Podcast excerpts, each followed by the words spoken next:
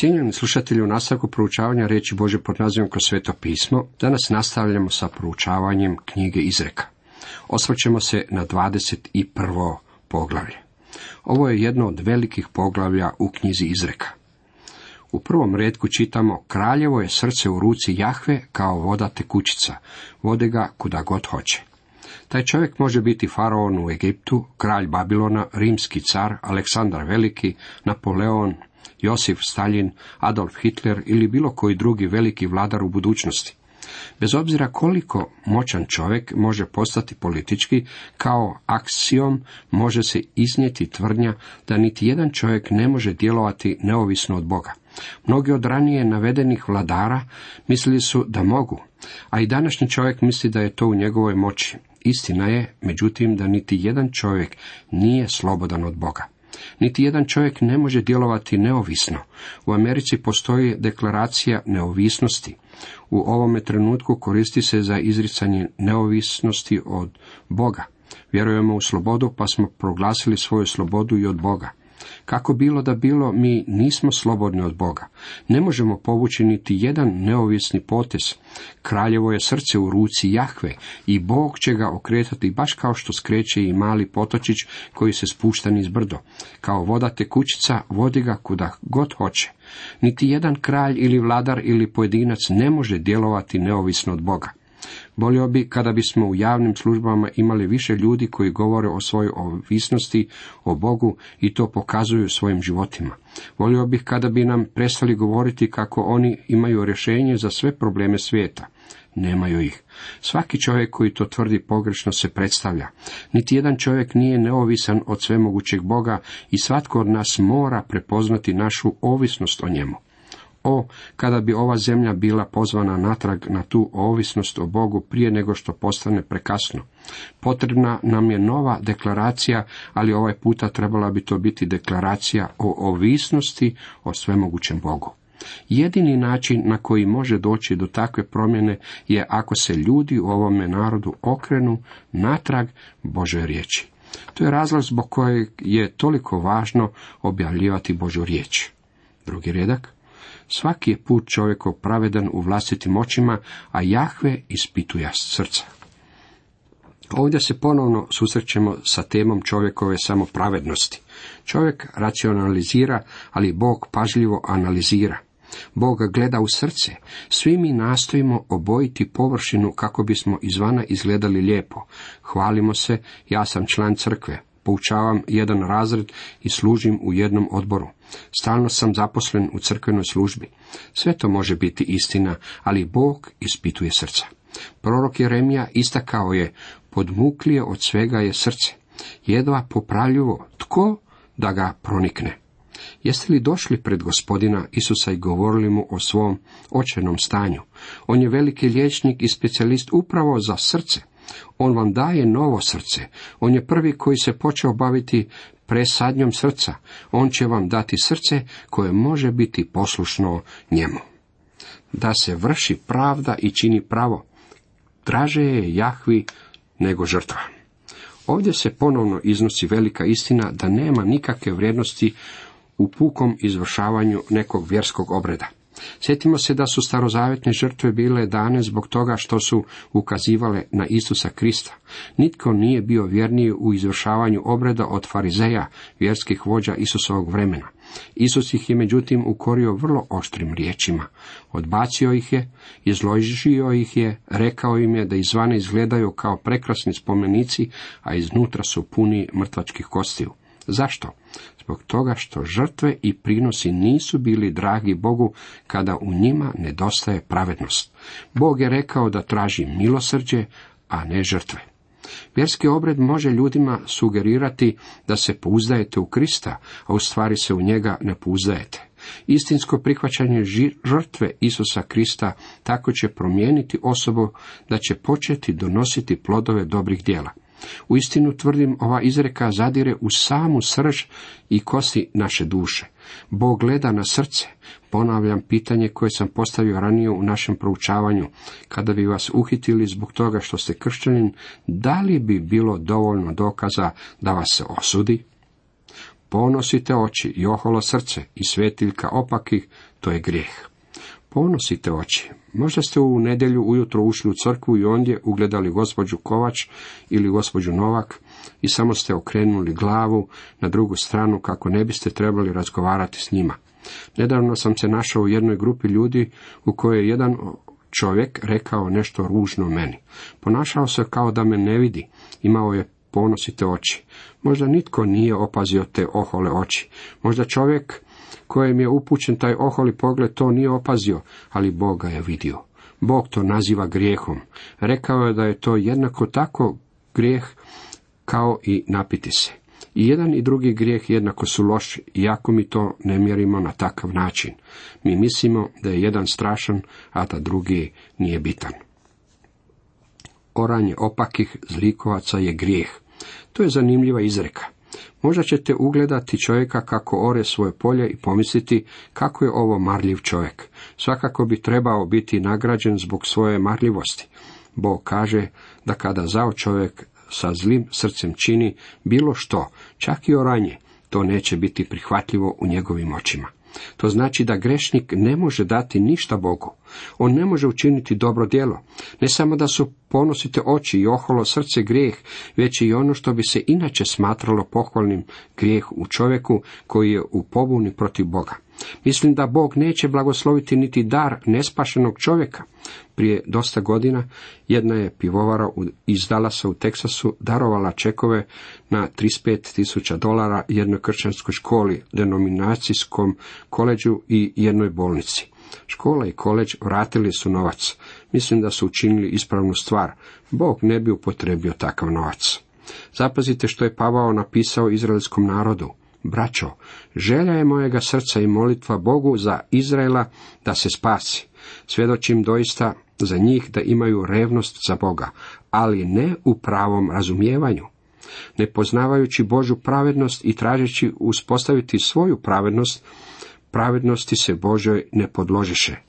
Kada čovjek nastoji uspostaviti vlastitu pravednost, Bog kaže da je to grijeh. Čovjekova pravednost je u Božim očima poput prljavih haljina. Dalje čitamo. Namisli marljivog samo su na korist, a nagloga samo na siromaštvo. Blago stečeno jezikom lažljivim, nestalna je ispraznost onih koji traže smrt. Opake će odnijeti nasilje njihovo, jer ne žele činiti pravice. Bog može upotrijebiti bogatstvo koje je stečeno na pošteni način. Nije nikakav grijeh biti bogat. Važan je način na koji je bogatstvo namaknuto. Ako se bogatstvo stiče laganjem i krađom, Bog će se pobrinuti da se u tom bogatstvu ne uživa. Stičete li dojam da postoji mnogo bogataša koji u stvari ne uživaju onome što posjeduju? Njihovo bogatstvo u stvari nije ono što im je stvarno potrebno. Postoji priča o jednom Arapinu koji se izgubio u pustinji. Bio je na rubu umiranja od gladi i žeći. Taj je jadničak ugledao jedan zavežljaj koji je ispao nekoj karavani.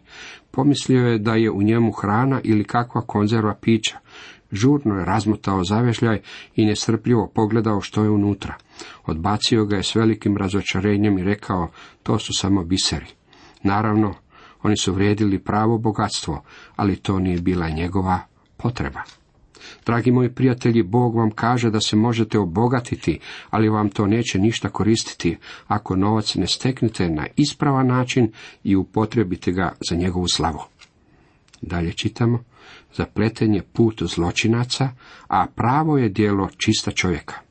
Htio bih vam dati još jedan prijevod. Vrlo je krivudav put krivog čovjeka, ali je dijelo čistog čovjeka ispravno. Vaš život najbolje će pokazati kakav čovjek u istinu jeste. Ako ste ispravni pred Bogom, to će se pokazati u vašem životu. Deveti redak. Bolje je živjeti pod rubom krova nego u zajedničkoj kući sa ženom svadljivom. To je čovjek koji nije znao što je istinska sreća dok se konačno nije oženio, a onda je već bilo prekasno. Jedan umirovljeni pastor i ja redovito smo odlazili u zatvor vaditi jednog čovjeka koji je bio član njegove crkve.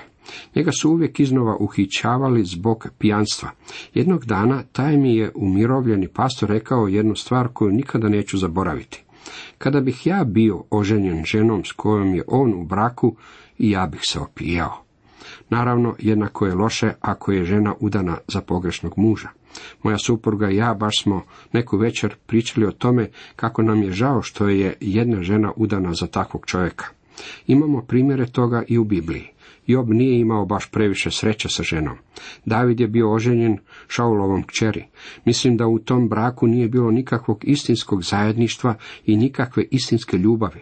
Ona se smijala Davidu kada je on sa velikom radošću unio kovčak saveza u Jeruzalem.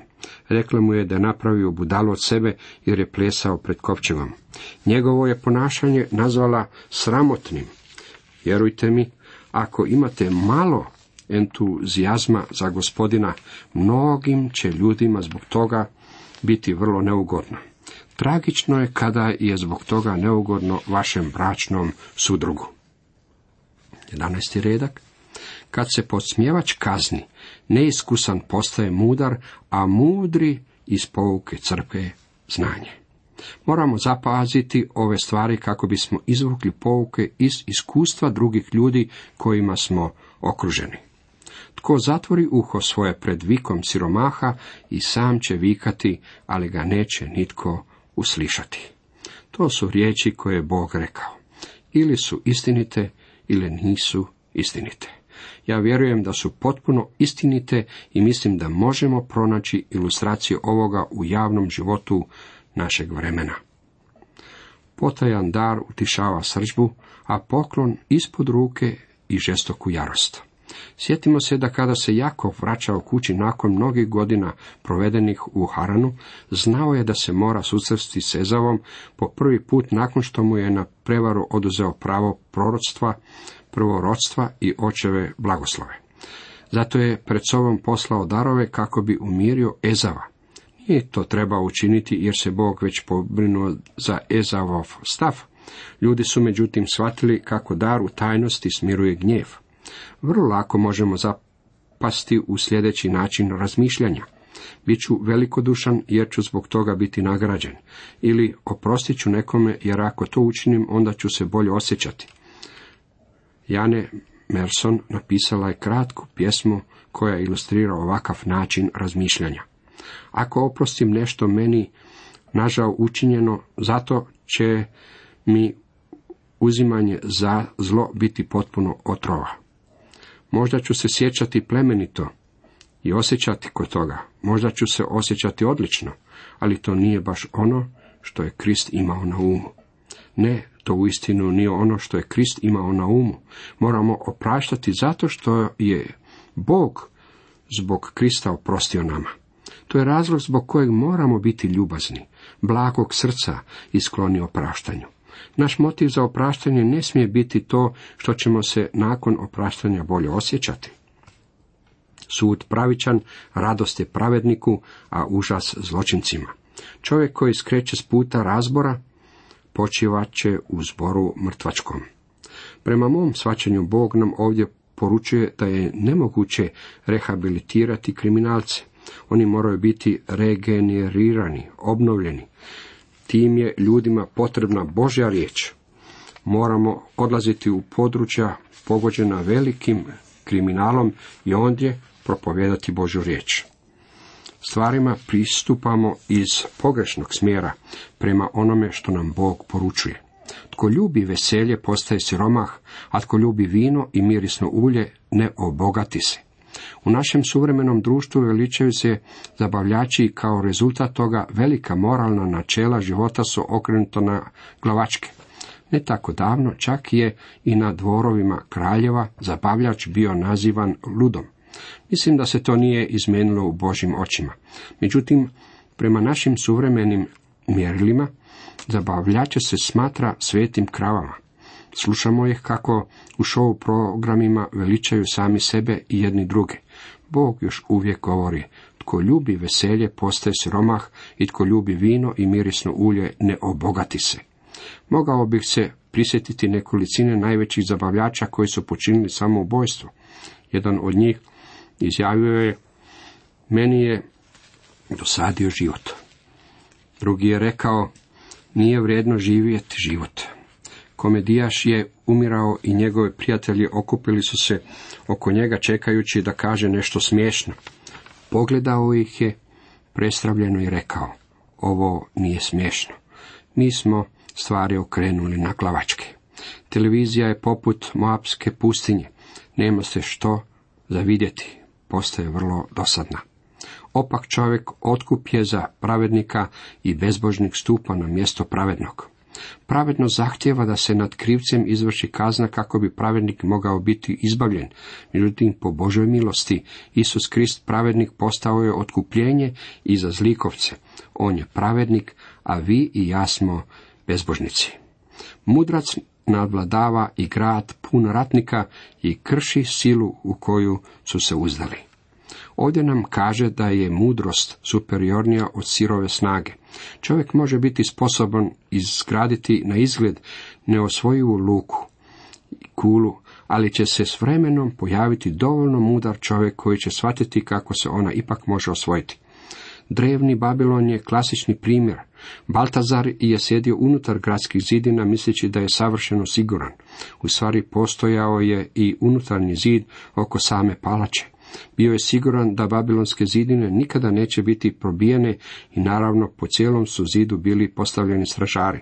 Međutim, general neprijateljske vojske upotrebio je svoju mudrost i shvatio način na koji mogu ući u Babilon. Jedan je rukavac rijeke Eufrat prolazio kroz grad, manje više poput kanala. On je vodu skrenuo natrag u glavno korito, te je sa svojom vojskom ušao u grad ispod zidina po koritu kroz koje je ranije tekla rijeka. Medoperzijska vojska ušla je u grad koji je bio zauzet prije nego su Babilonci shvatili što se zapravo događa. Napoleon je izjavio kako je Bog uvijek na strani veće vojske. Bio je u krivu. Po tome je upravo on trebao pobijediti kod Waterloa. Bio je briljantni general, ali nije bio dovoljno mudar. Imao je sposobnost brzog premještanja artiljerije, ali je uspio zapeti u blatu.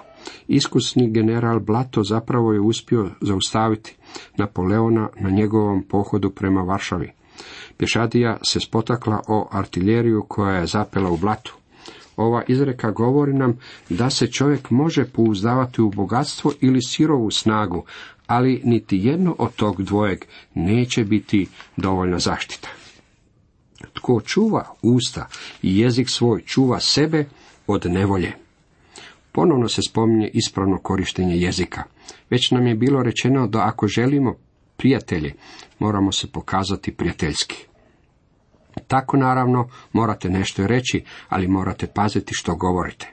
Prijatelji su nam potrebni, a knjiga izreka govori mnogo o prijateljima i neprijateljima. Emerson je to izrazio ovim riječima. Tko ima tisuću prijatelja, nema niti jednog viška. A tko ima jednog neprijatelja, sreće ga posvuda. Kako istinito? U 24. redku čitamo, drzovitom i oholici ime je podsmjevač, on sve radi s prekomjernom drskošću. Jeste li zapazili da se dvije teme pojavljuju uvijek iznova? Jedna je upotreba i zloupotreba jezika. Druga je tema oholost. Nekontrolirani jezik, lažljivi jezik, klevetnički jezik i oholi pogled, Bog kaže da sve ovo mrsi. 25. redak. Ljenčin ubija želja njegova, jer mu ruke bježe od posla. I o ljenčinama je vrlo mnogo rečeno u knjizi izreka.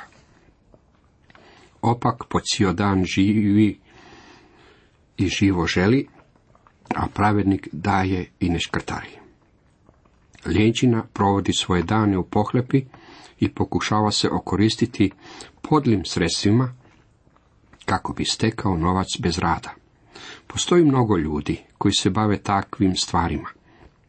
Kao kontrast tome, pravedan čovjek ne misli toliko na stjecanje koliko na davanje i Bog će ga blagosloviti. To je misao koju ovdje nalazimo. Mrska je žrtva opakih, osobito kad se požurno prinosi. Opak čovjek je bezakonik. Bezakonik je onaj čovjek koji se nije poklonio Bogu i nije pošao Božim putem. Neki se put čini čovjeku prav. To je put bezakonja.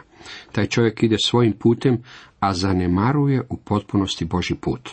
U stvari on ne želi priznati Boga, odriče se Boga. To ne znači da takav čovjek ne može biti religiozan. Može se pridružiti crkvi, dolaziti redovito na sastanke, pjevati pjesme i svima izgledati ispravno. Može čak i davati novac, ali čini to s malom i niskom motivima. Mrska je žrtva opakih, kaže Boža riječ. Lažiljiv svjedok propada, a čovjek koji sluša opet će govoriti. Opaki pokazuju drsko lice, a poštenjak učvršuje put svoj. Lažnih svjedoka bilo je i na suđenju gospodinu Isusu. Ne biste li mrzili biti jedan od tih lažnih svjedoka? U Matejevom izvješću čitamo, a glavari svećenički i starješine i cijelo vijeće tražili su lažno svjedočanstvo protiv Isusa kako bi ga mogli pogubiti, ali ne nađoše. Premda istupiše mnogi lažni svjedoci, ništa ne nađoše. Napokon istupe dva lažna svjedoka i reknu, ovaj reče, mogu razvaliti hram Boži i za tri ga dana sagraditi. Svjedočili su i drugi lažni svjedoci, ali njihovo svjedočanstvo nije bilo održivo. Ova posljednja dvojica u istinu su lagali. Isusov odgovor dan je u sljedećem poglavlju, a Isus stade pred upravitelja i upravitelj ga upita rekavši, ti li si kralj židova? A Isus mu reče, ti kažeš. Drugim riječima, u pravu si. I dok su ga optuživali glavari svećenički i starešine narodne, ništa nije odgovarao. Tada mu reče Pilat, ne čuješ li što sve protiv tebe svedoče? I ne odgovori mu ni jednu riječ, te se upravitelj veoma čudio. U Ivanovom zapisu čitamo da je Pilat poveo Isusa u sudnicu i nasamo ga tražio za suradnju kako bi ga mogao osloboditi. Međutim, bio je preveliki političar da bi oslobodio Isusa protivno željama židova. Na koncu popustio je pritisku mnoštva, ali je svo vrijeme znao da je svjedočanstvo protiv Isusa lažno. Ovo suđenje stoji zapisano na stranicama povijesti kao najsramotnije od svih. Ne biste li mrzili biti jedan od onih lažnih svjedoka? Lažljiv svjedok propada. Nema mudrosti, nema razuma i nema savjeta protiv Jahve. Ovo je izuzetan stih svetoga pisma. Tako je veličanstven da bi ga želio staviti usporedbu sa novozavetnim stihom koji je možda promakao vašoj pozornosti, jer ne možemo ništa protiv istine, nego samo za istinu, druga Korinčanima 13. Zbog toga što sam se školovao na liberalnom koleđu i na liberalnom teološkom fakultetu, običavao sam se jako uznemirevati zbog puteva kojima je liberalna teologija ponekad kretala kaže dr. McGee. Kada sam počeo sa svojom službom, mislio sam da je moja dužnost svake nedjelje ujutro uključiti požarni alarm i braniti Božju riječ. Tada sam pozornost obratio ovom stihu. Nema mudrosti, nema razuma i nema savjeta protiv Jahve. Počeo sam svačati da je Bog sposoban braniti sam sebe i sposoban je braniti svoju riječ. Ne možemo ništa protiv istine, nego samo za istinu. S obzirom da sam želio učiniti nešto, trebao sam to učiniti na pozitivan način. Naglasiti pozitivno, a negativno ostaviti na miru. Nisam trebao braniti Bibliju, sve što je Bog od mene tražio bilo je da propovjedam. Primio sam pismo jednog čovjeka kojeg sam odložio u okrugli registar poznati pod imenom koš za smeće. Čak nisam niti pročitao cijelo pismo jer je čovjek nastojao dokazati kako Biblija nije Božja riječ i zato je koristio glupe argumente. Samo sam pomislio, hm, idem na nešto pametnije jer ovaj čovjek za sobom vuče nekakvi greh.